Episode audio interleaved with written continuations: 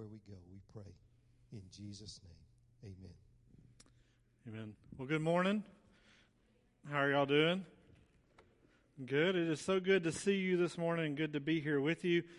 Uh, I don't know if you've caught on or paid attention yet, but I'm clearly not our pastor. I'm not Pastor Andy John, uh, but my name is Josh Shirley, and I have the privilege and honor of working here with our student ministries, mostly grades 7 through 12. And so my family and I have been here uh, at Lindsay Lane for a little bit over a year. We came in September of 2019. I'm originally from Muscle Shoals, if some of you don't know that, so don't hold that against me. But I'm originally from Muscle Shoals. My family everybody's still there, uh, but I'm happy to be here with you this morning. I'm thankful that you are here. Like I know that you could be anywhere and doing anything else, but we're thankful to have you here with us, whether that's you being here uh, in person with us or whether that's you on live stream. We're so thankful uh, for you to worship with us here this morning. As I said, we are so glad that you're here with us. Uh, when Andy John told me a few weeks ago, or actually probably a few months ago, kind of back in the summer, he's like, Now, you know, like if I go down, like you're my backup. And I thought, oh, that all right, we're good. Like you know, we'll be over all this. Everything will be fine. I'm not going to be called on as the backup. And then a few weeks ago in staff briefing, he reminded me. He said, hey, you're my backup, and you probably need to make sure you have a backup too. And it was like I heard him say that, and then I heard like the Lord, like, hey, you know what you've been thinking through and praying about preaching. You should probably start to write that down because it's going to happen. And I thought, nah, we'll still be all right. Uh, and then I got a call from Andy John this past week, and he's like, "Hey!" And when I saw his name on my phone, I knew I was like, "Well, this is it." You know, like I, I need to be prepared. And for me, like it's hard for me to prepare like a, a topical message or a subjective message or just doing one because like I typically like to uh, preach through books of the Bible. Like when I first came with our students, uh, we did the book of Philippians. It took us, it seems like, forever to get through the book of Philippians. But like that's how I was taught to, to preach and to teach through the Bible and through books of the Bible. That's how I've always done it. And so for me, preparing a one-off message, if you will, is hard. And so like I began to pray and ask the Lord to put something on my heart. I had a passage in mind from the book of Daniel in Daniel chapter 6, but don't turn there because it's not where we're going. Uh, the Lord just really began to kind of work on my heart. And for this morning, if you've got your Bibles, and I hope that you do, uh, you can turn to the book of Second Corinthians, and we'll look at chapter 5, 2 Corinthians chapter 5, uh, verses 17 through 21. And we're really going to focus in on verse 20. And so, as I said, I normally preach through books of the Bible, so don't worry, we're not going to like cover the whole book of Second Corinthians or the whole letter of Second Corinthians. We're just going to look at this message this morning because it really is something that I believe the Lord has put on my heart. But before we read that passage of Scripture this morning, uh, I don't know about you or what's been going on in your life. Like I said, I hope everybody, I know Bradley wished you a Merry Christmas and a Happy New Year. I hope we all had a great Christmas holiday. I know for a lot of us, like it's been different. Uh, it's been a different year. I hate saying that. Like I feel like every time somebody talks about this year, they feel obligated to say it's a different year, and everybody's like, "Yeah," because we can all relate. It's different. I'm tired of saying that. Maybe it's been a difficult year for you, or maybe you've just had a difficult experience this year. I know for a lot of families, like maybe this is the first Christmas that you're having, like without a loved one, or maybe because of sickness or concern of sickness, like you flip flop plans or you change plans or you're doing things differently. I saw some of our friends that were, their kids used to be in our ministry in Memphis. I saw their family tried to do uh, Christmas dinner outside, and that was quite entertaining. Like they had put up all this plastic sheeting to keep the wind off the porch, and they were like, "It's too cold, we can't do it." So we've all tried to do things uh, different, maybe because of the sickness. And like I said, Christmas is hard sometimes. Like it's hard. It's a joyous occasion, but sometimes it's hard because of separation or a death in the family. Uh, for our family, this Christmas, like we actually had to uh, completely flip everything around that we do. Uh, since moving back to Alabama, it's kind of convenient. Both of our families are in the state of Alabama. Mine are in Muscle Shoals. My wife is from a little town called Jackson, Alabama. I don't know if you've ever heard of it, but it's straight down 43, about an hour north of Mobile, a little tiny town in Jackson. And so normally what we do with my family Uh, we do all of my family. I still, I'm still blessed to have both sets of my grandparents. So we do everybody on Christmas Eve. Now we used to, like I had a set of extra grandparents, if you will, that were my babysitter and stuff growing up. So we would do them for breakfast, go to one grandmother's for lunch, and then go to the other grandmother's for dinner. And it was exhausting, but it was fun, and that's why we did it. Uh, but this year, because my mom had gotten sick shortly after Thanksgiving, uh, had the virus and all those things that go along with it, and still wasn't feeling great. We wanted to give her some time to rest and recuperate.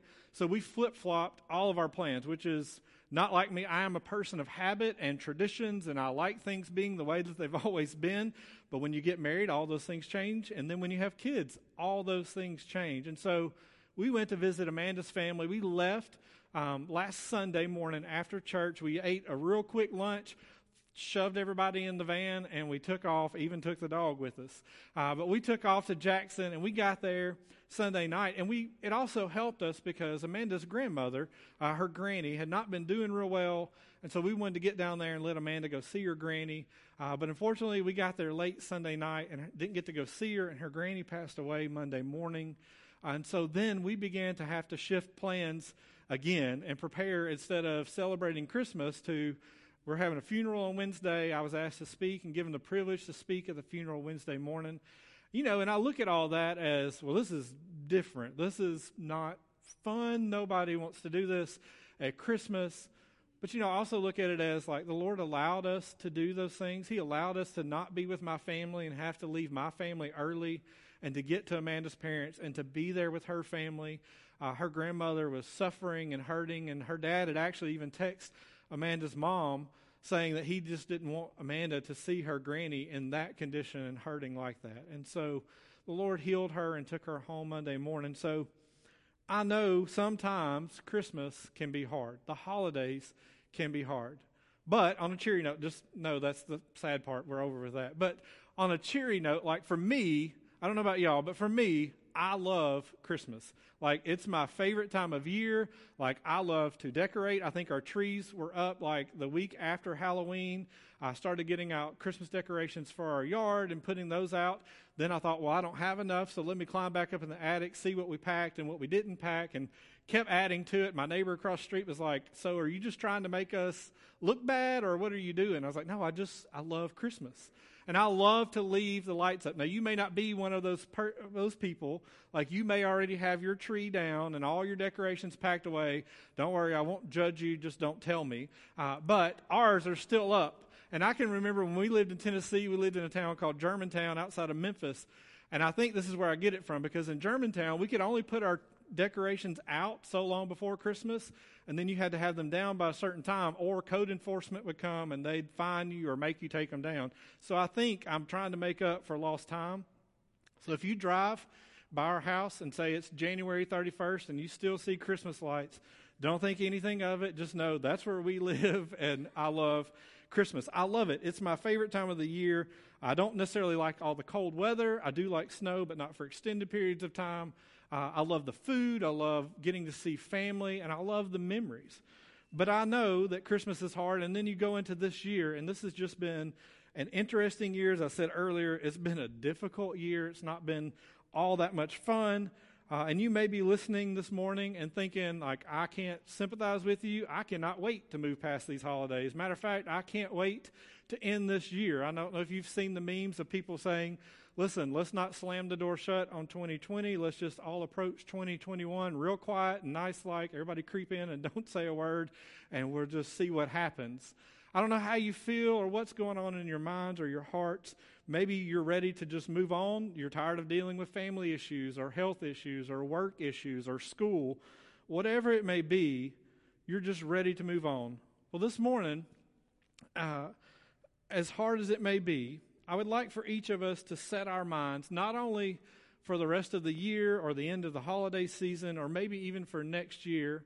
You know, I don't know if you set New Year's resolutions, but hopefully this goes beyond that. Like, hopefully this morning, as we talk through this passage of Scripture, hopefully it will set the trajectory, not just for the last few days of 2020 or the year of 2021 or whatever the Lord allows, but hopefully it will set the trajectory for us for the rest of our lives. As long as the Lord gives us life and breath, I hope that this will set that trajectory. Now, I do know, and I want you to understand, like, I'm not saying that because I've got some great words and some great wisdom and all that stuff to share with you. It's not the power of my words or my wisdom. It's the Word of God and what it says to us and its encouragement to us in our lives. And I think that is what will help us set our trajectory. And so by the end of this morning, what I want us to do is kind of think through two questions that I hope that we can answer. The first question that I want us to think about and think through and answer for ourselves is Who am I? Like, ask yourself, Who am I? And then the second question has something to do with that. Once you figure out who you are, I want you to ask yourself, What am I doing? Like, answer, answer those two questions. I hope we can do that by the end of this uh, message this morning, and the Lord will bless our time together. Again, if you got your Bibles, I know it took us a long time to get there, but Second Corinthians chapter 5, beginning in verse 17, was where we'll start this morning and finish up the chapter. It says this Therefore, if anyone is in Christ, he is a new creature. The old things have passed away, and behold, new things have come. Now, all these things are from God, who reconciled us to himself through Christ, and he gave us the ministry of reconciliation. Namely, that God was in Christ, reconciling the world to himself, not counting their trespasses against them, and he has committed to us the word of reconciliation. Therefore, we are ambassadors for Christ, as though God were making an appeal through us. We beg you, on behalf of Christ, to be reconciled to God. For he made him who knew no sin to be sin on our behalf, so that we might become the righteousness of God in him. Let's pray together. Father, we thank you again uh, for this morning. I thank you again for the honor and the privilege uh, to stand here and proclaim your word. Lord, I know on my own I'm not worthy, I'm not capable, but God, I thank you for saving me. Lord, for filling me with your Holy Spirit and giving me this honor and privilege. Lord, I pray today as as we study your word, Lord, if there's some who are here and they don't know you as their Lord and Savior, maybe they're listening at home, or maybe they're listening some other day, Lord, and they don't know you as their Lord and Savior. Lord, I pray that you would bring conviction of sin, Lord, that you would show them their sins and how they separate them from you. But Lord, they would also see that you're a Savior who's ready, Lord, to forgive, uh, Lord, to rescue them from their sins and to make them right with you and Lord, to, for them to be reconciled with God. And Lord, I pray for those of us this morning who are believers that we would hear your word taught. Lord, we would be challenged by it, we would be changed because of it. And Lord, we would go forth from here, whether it's today, tomorrow, the rest of the year, or Lord, all the days of our lives, that we would go forward and proclaim the good news of the gospel of Jesus Christ. That we would tell a lost and dying world that there is hope, there's joy, there's peace, and there's love found in the person of Jesus Christ. I thank you again for this time that you've given us this morning. And it's in Jesus' name we pray. Amen. So this morning we kind of pick up in the middle of chapter 5 of the second letter to the church at Corinth from Paul, and he's writing these things. And if you don't go back and read it, which we're not going to do all that for time's sake, but if you go back and you were to read, you kind of get the context of why Paul is saying what he's saying and why he's saying it the way that he does. Because if you read it, it kind of is like, well, okay, like I know verse 17, I learned that as a kid, or maybe I've heard that taught before, and it's talking about when we come to know the Lord. But how did Paul get to that point? How did he get to the point of saying, therefore, if we are in Christ, we're a new creation?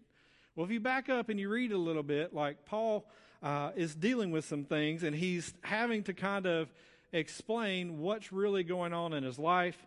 Uh, you see, Paul had been accused of being mad, or he'd been accused of being crazy, or some people said, Paul, you have lost your mind. Like if you go back and you read in Acts chapter 26 and verse 24, Paul is standing before King Agrippa.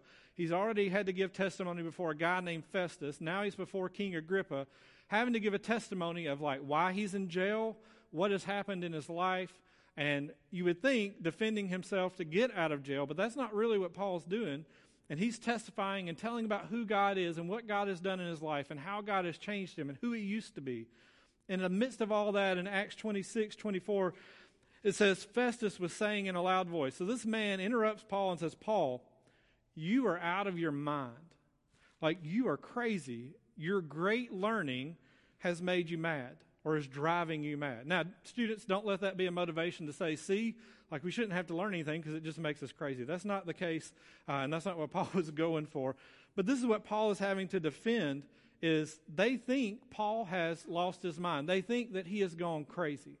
Well, why, why do they think that? What was their reasoning for this accusation? And what was Paul really doing? Like, was he acting like a crazy or a madman or somebody who is, you know, mentally unstable? Is he doing things like that? Well, if you remember who Paul was before Christ, like, he wasn't the guy that you and I know that writes most of the New Testament. He wasn't the guy traveling and proclaiming the good news of the gospel. He was actually the opposite of that. You see, before he came to know Christ, before he had a face to face encounter with Jesus, Paul was traveling all over. And uh, in Acts, we read before he encountered Christ, he was like fresh on the hot of trail, hot on the trail of believers with papers in hand, so that he could arrest them or put them in jail or even put some of them to death because he was part of the religious elite and he did not like the Christians and the believers pointing people to Jesus and not to Judaism. See, he missed who Jesus was and didn't know who he was, and so he's pursuing those who he thought were leading people away from Judaism. And so Paul is going about carrying out whatever acts of violence that it would take to take these people into custody and to shut them up and make them be quiet and not talk about who Jesus was. And so that's what they knew of Paul. But then you and I know, and we read in the book of Acts, that when Paul encountered Jesus face to face, every single thing in Paul's life changed. I mean, changed and changed drastically. Paul was not the same person that he was before. Paul was no longer the sinner in pursuit of his selfish desires. He was somebody who had been saved, he was somebody who had been forgiven of his sins, and his life was never going to be the same. And people had a hard time with that. You see, they thought Paul, this was some elaborate hoax of Paul. Even the church folks, like even the believers thought like, we should probably keep him at arm's length because we know what he's capable of, we know what he's done. And this is a real drastic change. But you think about that for each and every one of us. Like, if we know Christ, the same has happened in our lives. Like, when we come to know Christ, there's a drastic change from who we used to be to who Christ has saved us to be. Now, I told you we moved here and started working here in September of 2019. And so I've only been here a short amount of time, but I could almost tell you word for word, and I won't do it because I might mess it up because I get nervous. But I could almost tell you word for word Pastor Dusty's testimony. And I could tell you that because I've heard it over and over preached from this pulpit. I've heard others share it as well. But it's such a great reminder of, and what he tells us is this is who I was before Christ. Here's the exact date and the time and where I met Christ and where I had my encounter with him. And you and I have seen over the years, not just him saying there's change, but we've seen the drastic change in him from who he was to who he is now. Listen, the same should be true in our lives. If we know Christ, it doesn't matter like what you did before Christ. You sinned, you were separated from God. But when you come to know Christ, everything in your life radically changes. And like Paul, we should be accused, in the good sense, of being crazy or being mad because there's so much difference from who we were before to who we are now in Christ. Like people should see that and recognize that and hear that and experience that. And so all of this precedes our passage this morning. And in verse 17, Paul is telling them, listen, I'm not crazy. I'm not mad. I've not lost my mind. I've not learned too much that I've just gone insane. He says, No, listen, it's just different. I am a new creation because I've encountered Jesus Christ. That guy that I persecuted, those people that I persecuted because they believed in him, I've now met him face to face, and I know that my life is different. I know that my life has changed. I know that he has saved me and made me a new creation. He says, Listen, the old things, they've all passed away. He says, How we lived ourselves before, lived for ourselves before, our selfish, sinful ways, doing what we want without regard for God or anybody else, those old ways are dead. And when things are dead, they're dead. You, you don't do anything with dead things. Uh, I gave this illustration when I was serving as student pastor in Memphis And then later, as I served in Texas, and I know there's a kid in Texas that could still to this day tell you this illustration because it stuck with him so much. So maybe it'll stick with you. Maybe you won't think I'm weird. But I used to have this cat growing up when I was still in college and living at home. We had adopted this cat from some friends of ours, and his name was Chichi. His full name was Chi Chi Rodriguez, but we called him Chichi. So some of y'all may get that. I think Chi Chi Rodriguez was a golfer, uh, so I don't know that much about it. But our cat's name was Chichi. Now, Chichi was a little bit older. He's a male cat, and he was what you would expect a cat to be. Like he was indifferent to everything unless you were petting him, and then sometimes even when he you pet him, if he was tired of you petting him, he would just either slap you or bite you and then move on about his business. Or he would get mad if you were sitting in his seat and claw you and march on you and all those things. But I loved that cat because he was my pet, and really, that was well, aside from a goldfish, that was the first cat or pet that I had. Well, like all pets, sadly, he came to his timely death, and we found him in my neighbor's yard, curled up, and he had passed away. And so I don't don't think my family's weird or anything like that. But in my family, like pets, for whatever reason, they're a big deal, and we do this whole funeral procession out to the back lot behind my parents' house. They do live in the city, but it's uh, we have an extra. Anyway, whoever buys that extra lot later on in life, I hope they don't dig up one corner because that's where all the pets are. But anyway, like what you do with pets, we buried Chi Chi. And I gave this illustration of that was my cat. I loved him, I appreciated him, like he was a great cat. But it would be really stupid, really foolish, and really weird, and y'all would think I was the creepiest guy ever if I loved that cat so much that I went back to where he's buried in my parents' yard, dug him up, and tried to play with Chi Chi. Y'all would think we need to get him some help he's not stable. We should be concerned for his kids. And that's weird because those things, he's dead. Like he's decaying, he's rotting. That's a weird way to give this illustration, but I hope that you get it. But that is how our former lives before Christ are to be to us. They're dead. It would be weird for us to go back to who we were before Christ because that's not who we are now. Those things are of no value to us now. They don't bring us joy. They're never going to bring us hope. They're never going to be valuable to us because that's who we were before Christ, and those things are dead. We're never to pick those things up again. But Paul says, listen, it's not that you're just dead to your old way of life. It's not that those things just go away and because you're a believer now, all the joy has been sucked out of your life. No, he says, listen, the old things have passed away, and he says, new things new things have come. Not just things to take their place, but he says, listen, these new things, they're from God. And if they're from God, we know because of what we read about who God is and we see his provision in the Old Testament that he is a good God who provides all things for his people and for those who love him, and he meets their needs, and he is good and gracious towards them. He's a good God who loves his people. So new things have come, and they've come from God our lives and our hearts, they're no longer internally focused on ourselves. Like we're no longer looking inward, but you and I, if we know Christ is our Lord and Savior, we should be looking upward to Him. And because we look upward to Him, it should force us to look outward to the world around us and see those who are in need of knowing Jesus Christ as their Lord and Savior. Paul says this back in chapter 5 and verse 9. He says, Therefore, we also have as our ambition, whether we are at home or absent, that we are to be pleasing to God.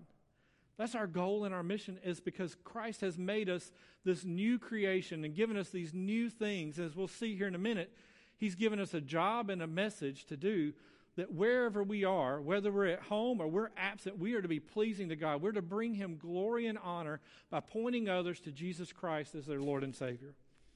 Our lives should look and sound so radically different, like Paul, from before we knew Christ, that people question our sanity. Not because of anything else other than we are being like Christ. But then Paul continues on in verses 18 and 19, and he says this He says, Now all these things are from God. All these new good things, they're from God. He has reconciled us to himself through Christ, and he's given us the ministry of reconciliation. Namely, that God was in Christ recon- reconciling us to himself, reconciling the world to himself, not counting their trespasses against them and he has committed to us the word of reconciliation. You see, listen, when we were lost, we were struggling. Like we were lost and dying apart from God. We were guilty of sins. We were enemies of God. We were pursuing our own desires. We were dead in our trespasses. We were overwhelmed by the debt of our wrongs. We were unable to be made right with God. Listen, you and I before Christ, and if you're here today and you don't know Christ as your Lord and Savior, you know this is true. I don't have to tell you this, but before Christ, because of our sin and our sin debt, we were hopeless and helpless. But when we read this verse, we see how much God has loved us and that He has sent His Son Jesus to die in our place, pay the price of our sins. But not just that. But He's also called us to be a part of this work, this reconciliation, this ministry of reconciliation. And not just that He's called us to be a part of the work, but He's given us the words to do it with.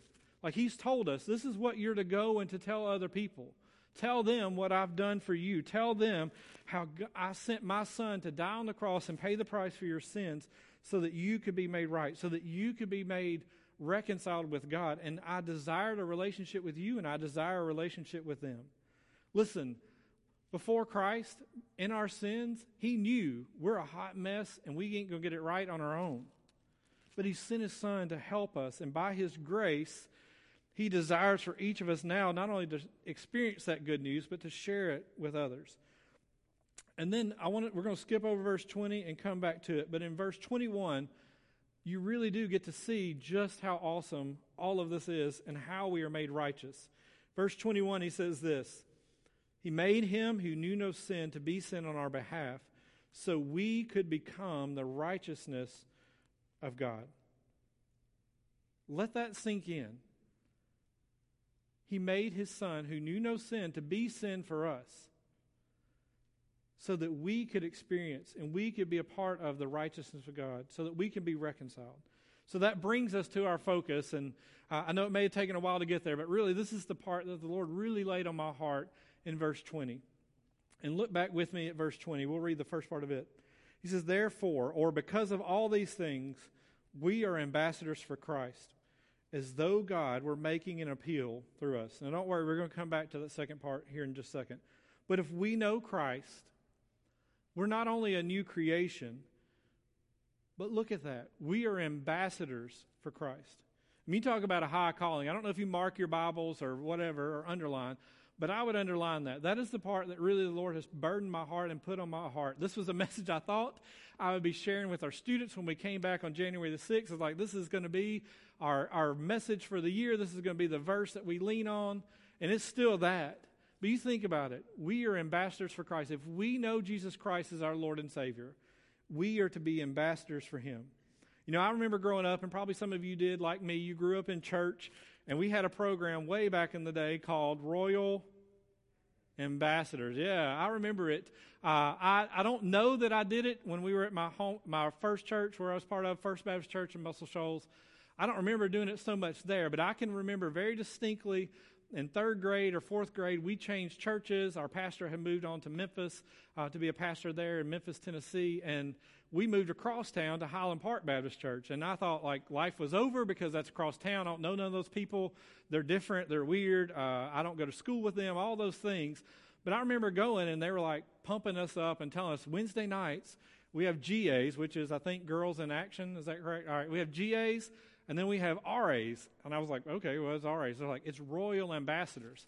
And so they start telling me all this stuff about it. And, you know, they're all pumped about it and excited about it. And I was like, well, that's not for me. Like, I really, I really don't like that. I don't want to be a part of that. And I'm sure it was a great program, but I didn't understand what it was about. I didn't understand, like, what they did or what they were supposed to do. And I didn't understand the word ambassador. Uh, and I've gotten a little older, and I do kind of understand what they did. But maybe you're like me, and that word ambassador is something different. Maybe I think they even maybe had blue vest or something. I don't know. I got them confused with the Boy Scouts, and I think that was probably the problem. Uh, but I did look up ambassadors and began to think about like what is an ambassador? Well, you know, an ambassador is somebody who represents like our country. Like for instance, the United States of America. I think we have I think it was uh, last I saw over 180 different ambassadors in different countries all around the world. Uh, and so, what an ambassador does, I, I, got this from Warren Wiersbe, and I thought it was really good, a really good description. He kind of gave three descriptions. He said, number one, ambassadors are chosen. Like an ambassador is chosen by their country to represent their country, but not themselves. See, if somebody is a United States ambassador, they go to a foreign country, they have a United States embassy in that country, and they act on behalf of the United States of America. Like they represent our values, they represent our morals, they represent like our belief system or our government, how things are run. And they tell other countries, like, this is what you should be doing, or you're doing a great job in this. But the ambassador is chosen to represent their country, but not themselves. Like they go into this foreign land. Uh, they learn the people, like they learn the culture. They often learn the language. Sometimes they'll learn the customs, and they try to represent their country well. In the instance of the United States, they try to represent the United States well. Uh, I I closely follow Uganda, Africa, and keep up with things going on there. One, because I love it. I love the people there, and I've been there a couple of times on mission trips. But two, it's always interesting to see like what's going on. And I noticed that we just uh, appointed a new ambassador to, to Uganda. I've been by the embassy there. We had some friends that lived up the road. They were serving with the IMB and the U.S. Embassy's in Kampala, Uganda. Uh, it just happens to be on Gaba Road, which that doesn't mean anything to y'all, but on Gaba Road several years ago, uh, a little over 10, 15 years ago, I think, there was two bombings at restaurants that were really close to the embassy. And so our embassy was evacuated. Why is that? Well, because not only are our ambassadors chosen, they're also protected. So there was a threat to their safety, and our country evacuated them and got them out. Our ambassadors are protected as a citizen of the nation that they represent. So, like, when they're in a foreign country, it's our job, if there are people, to protect them, to protect the others that work with them at the embassy, uh, and to take care of them. But not only are they protected, but we also supply their needs uh, and protect them and their families and their staff. But not only are ambassadors chosen or are they protected, but they're also accountable. You see, ambassadors not only like don't represent themselves, but they say and act as they are instructed to do. Like every ambassador knows, listen, there's a day coming when my appointment or my job ends and then I go home and I've got to give an account for everything that I've done, everything that I've said, and how I've represented my country while I've been on the field. You know, we could probably go on and on. I, I probably read too much about ambassadors. I read, like, what is their average salary? What degree do you need to be an ambassador? Because I got intrigued and I thought, well, that's a cool job. Uh, and, you know, who knows? Maybe that's a sneaky way to get missionaries on the field. But I hope you see why God told Paul to choose this word ambassador in this passage of Scripture. As believers, you and I are ambassadors.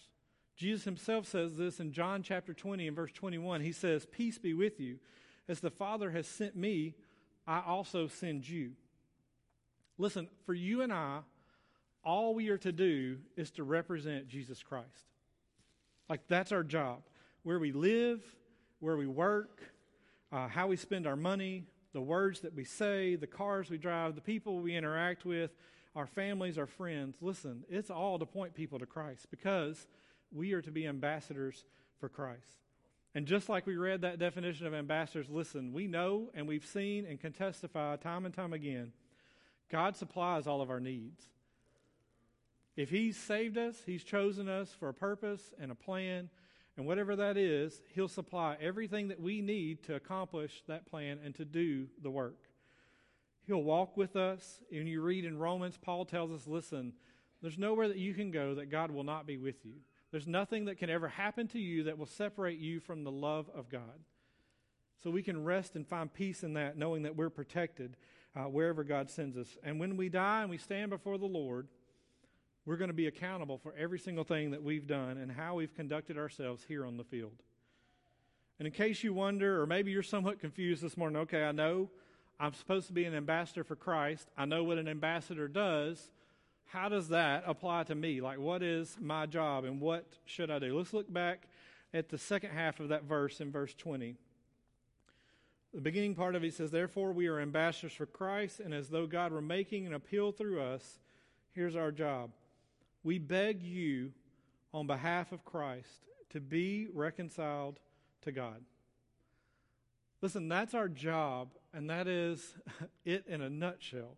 Is we are to beg and urge people, not on behalf of ourselves or our church or our pastors or our community, but we beg and urge people on behalf of Christ for them to be made right with God. Like that's it. It seems simple, seems very straightforward, but somehow I think we miss the urgency in this command. Like you see, it's not like, hey, when it's convenient and you've got everything set up and the stars have aligned and whatever the Bethlehem star has come into play, that's the time for you to go and tell people. No. There's a sense of urgency that every day that God gives us life and breath and the opportunity to walk and to talk and to be around others, that's the sense of urgency we have to have to share the good news of the gospel because we're ambassadors of Christ and we need to urge people on behalf of Him to be reconciled to God. See, we beg people to do a lot of things. Like we beg people to volunteer to serve on stuff here at church. Or we beg people, listen, my kid's selling such and such for a fundraiser for school. We need you to support us. Or we beg people, listen, you know that Alabama is a superior football team, so you, you should come on over to the dark side. Like we beg people for stupid things all the time. We beg people to be con- persuaded that our view of politics is the best way of politics or that our morals are the best morals. Or we beg people to understand listen, I know your kids are good, but have you seen my angels or my grandkids? I don't think any parent would necessarily call their kids angels, but my grandkids are angels. They never do anything wrong. We'll talk about the weather. We'll talk about gossip, or if we're good church folks, we'll disguise that gossip by saying, bless their heart, and how can we pray for them? You see, we beg people all the time to be a part of conversations that mean absolutely nothing. But when we re- look at this passage from Paul and we read the whole Word of God, we see that the whole Word of God and Paul himself would beg the reader to be reconciled to God. Why is that? Why is that our message? If we're ambassadors for Christ, and our message is to go and tell people to be reconciled to God. Why is that so important? Why is it so important that people give their lives daily to carry out this message? Well, it's so important because, according to God's word, apart from God and his salvation offered in Jesus, there's a harsh truth. Apart from Christ and knowing him as our Lord and Savior, we're sinners who are separated from God. Not just sinners who are separated from God as if that's bad enough, but we're sinners who are separated from God and we are destined to spend an eternity in hell. And that's why we beg people to be made right with God. That's why we plead with people to be made right with God. We beg because Christ is the only one who can forgive our sins. We beg because Christ is the only one who can give hope. We beg because Christ is the only one who can give peace. We beg because Christ is the only place and the source of true love. We beg because Christ is the only joy we can ever truly know and experience in our lives. Listen, we beg people to be reconciled to God because Christ is our only hope in this life and in the life to come. As I shared with you earlier, uh, this past week on Wednesday, Amanda's granny's funeral uh, we did it. I had the opportunity to speak at it, and her grandmother, our granny, as we all called her, was Miss Mary Narvis Davis. Uh, and while I didn't have an opportunity to really get to know Granny uh, the way that her family did, I knew a lot about Granny. Like I didn't really have a chance to personally have like conversations with her and talk to her uh, because when I met Granny, she was in the early stages of Alzheimer's. Like when Amanda and I started dating in college, I can remember going to visit Granny, and Amanda was preparing me like, we're going to visit my papa and my granny. These are my dad's parents.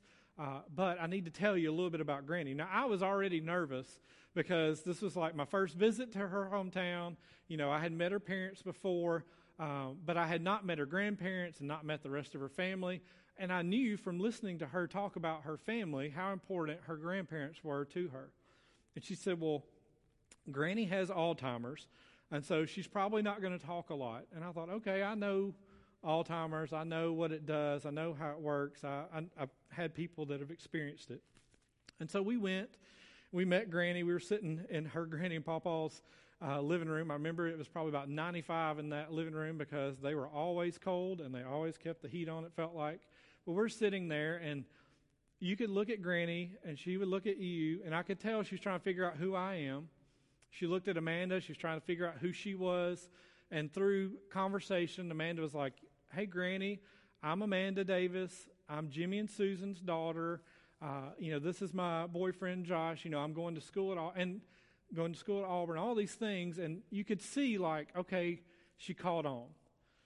Well, eventually, over the years, like that kind of faded and went away, and Granny got to the point where she couldn't talk. Uh, she could, she'd sit there in the living room with us when we'd visit, and we could talk to her. And you could see she'd look at you, but you knew like she didn't really know who you were. She couldn't talk and respond. And then she got to the point where she couldn't walk, uh, and she was confined to a hospital bed in her bedroom. And so that's all I've known of Granny her whole life, other than what my wife and her family has told me about Granny. And I learned a lot about her and her not just being Granny, but her serving as an ambassador for the Lord. Amanda used to tell me, and I told her she may get mad at me for telling this, but Amanda told me this story, and this is the one that sticks out to me about her granny, was how her granny would go and pick people up to go to church. She said her granny didn't miss church. She taught VBS. She taught Sunday school. She was always there uh, and loved to take people with her to church. And there was a lady in their community that Amanda said we would go pick up for church. And she's like, I never understood why we picked up this lady. And she told this story about this lady in Amanda's hometown. She said her house was disgusting. She said everything was just piled on top of everything. And she said we'd go pick her up, and I was scared to walk in the house. I was scared of what she was going to be wearing when she came to the car. But she said I knew she was Granny's friend. I knew that Granny wanted her to be at church because Granny wanted her to hear about Jesus and to know about him. And she said she'd get in the car and she would smell. And she said, I can distinctly remember sitting in the back seat of that car. She said, I can remember looking at this lady sitting up there by my granny and seeing all these little bugs just crawling around on her. And I thought, why in the world is my granny picking up this lady? She said, but I knew it's because my granny loved the Lord and she wanted this lady to experience that as well. But not only just that, and Granny picking up people, but I can remember them telling me about Granny would call people on the phone and tell them, listen, I don't care what you're doing, I don't care what's going on, but y'all need to sit down. You need to turn the TV on because there's this man named Billy Graham, and he's about to be on the TV, and you need to hear him, and you need to hear what he's going to say, and you need to do whatever he tells you to do. She would have people, whether it's family or friends, she'd call them and tell them about this man who's going to share the good news of the gospel because she wanted them to hear.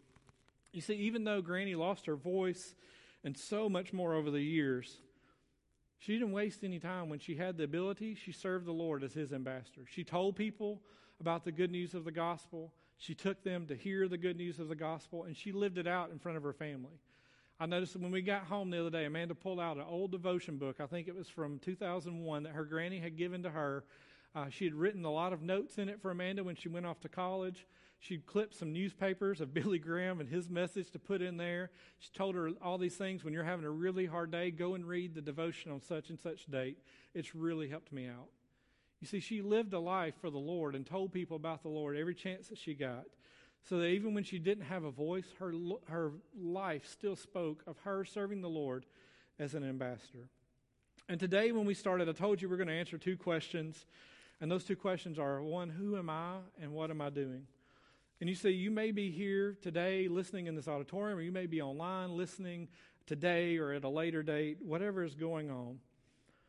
But if you have never trusted Jesus Christ as your Lord and Savior, I beg you, just like Paul says we are to do, I beg you today, be made right with God. Don't waste another day. Don't put it off to do it some other time. And listen and hear me and hear me really well. I'm not begging you to come and be a part or a member of our church. This is a great church. Lindsay Lane Baptist Church is a great church. If it wasn't a great church, me and my family wouldn't have moved here. You see that this is a great church because it's a church that loves the Lord, that loves God's people, and it loves the place where God has put us to serve Him at. But that's not what I'm begging you to do today. I'm begging you to come and receive Jesus Christ as your Lord and Savior. I'm not begging you to have an emotional experience that fades with time. I'm begging you to have a personal encounter with the Lord Jesus Christ and to surrender your life to Him. I beg you, wherever you are and whatever you're doing, tell the Lord that you know you're lost. Tell Him that you know your sins have separated you from Him. Tell Him that you know you can't do any good on your own. Tell him that you're putting your faith in Jesus Christ and his death on the cross to be the payment for your sins. Ask Him to forgive you of your sins. Tell Him that your life is no longer your own and you surrender everything that you have to Him. Commit today to be His ambassador and to tell others what He can do for them because He's done it for you. Maybe that's you, and here in a minute when we do our invitation, I'll be here at the front, and Brother Randy will be here as well. I'd love to pray with you and share with you the good news of the gospel. But maybe you're here today and you could answer that question with confidence when I say, Who are you? Or you ask yourself, Who am I? You can answer it with confidence and say, You know who I am? I'm a child of God, I'm a Christian, and I'm an ambassador of the King. If that's true, and that's how you answer that question, I rejoice in that with you, but I'd ask you that second question What are you doing? Like, what are you doing? If you know that you belong to the Lord, what are you doing? And listen, if anything, or if what you are doing is anything short of being an ambassador for Christ and begging others on behalf of Christ to be reconciled to Him, listen, if it's anything short of that, you and I have failed. We are missing the point, we're missing the mission, and we're not being obedient to who God called us to be. We need to right the ship and be the ambassadors that God saved us to be. Listen, you can look around just like I can and see there's so many people who are hurting. There's so many people who feel hopeless. They feel lost. And we see them searching for answers. We see them turning to anything and everything to help them out of the situation they're in, whether it's temporary or whether it's a quick fix or whatever it may be. We know it won't last. They know ultimately in their heart that it won't last. But they're searching and they're so desperate for a solution to the problem that they have that they'll try anything. We have the work and the word of reconciliation. We have to share the good news of the gospel with other people. If you're a believer, let me challenge you, like I'm challenging myself, be the ambassadors that we're called to be. Listen, before you tell anybody who you are or where you're from or what you do or who your mom and dad are or anything else, tell them about Jesus. Tell them about the only thing that can give them hope and peace. Tell them about what, who Jesus is and what he's done in your life. I beg you to have a sense of urgency to share the good news of the gospel with people and ask them to give their lives to the Lord. In just a minute, uh, Dwayne's going to come up and lead us in a hymn of invitation. If you're here today and you don't know Christ as your Lord and Savior, as I said earlier, I'd love to talk with you. You can walk down the aisle, you can talk to me or Randy. We'd love to share the good news of the gospel with you and see your life transformed. Or maybe you're here today and you say, I know Christ, but I'm not living that out, or I don't have a sense of urgency, or I'm not begging and pleading with people to respond to the good news of the gospel. Maybe God's put somebody on your heart as we've sat here this morning, or you can think of people you work with, or you go to school with, or you live next door to, and you don't know if they know Jesus Christ as your Lord and Savior. Listen, pray for them, but not just pray for them, pray for an opportunity to share the gospel with them and then take advantage of that opportunity. Love them the way that God has loved you and shown his grace and mercy to you. Let's pray. Father, we thank you again for this day. I thank you for the time that we've had together here this morning. Thank you for the truth of your word. Lord, I thank you that even when we don't know exactly what to say, we can open your word and boldly proclaim the good news of the gospel and know and trust that the words that we read, Lord, bring hope and healing to anyone in any situation they're dealing with. Lord, I pray this morning if there's some who don't know you as their Lord and Savior, Lord, whether in this room, whether at home watching by live stream, or God, whether they just stumble across this some other time. Lord, I pray that you would speak to their hearts and show them their sins and their need for a Savior, and they would trust you today or, Lord, whenever you see fit. And Lord, for those of us that know you, I pray that we would have a sense of urgency in our life to go and to proclaim the good news of the gospel to anyone and everyone around us. I thank you for the opportunity that I've had to share your word. I pray now that you be glorified in this time. And it's in Jesus' name we pray. Amen. If you would stand to your feet, we're going to sing.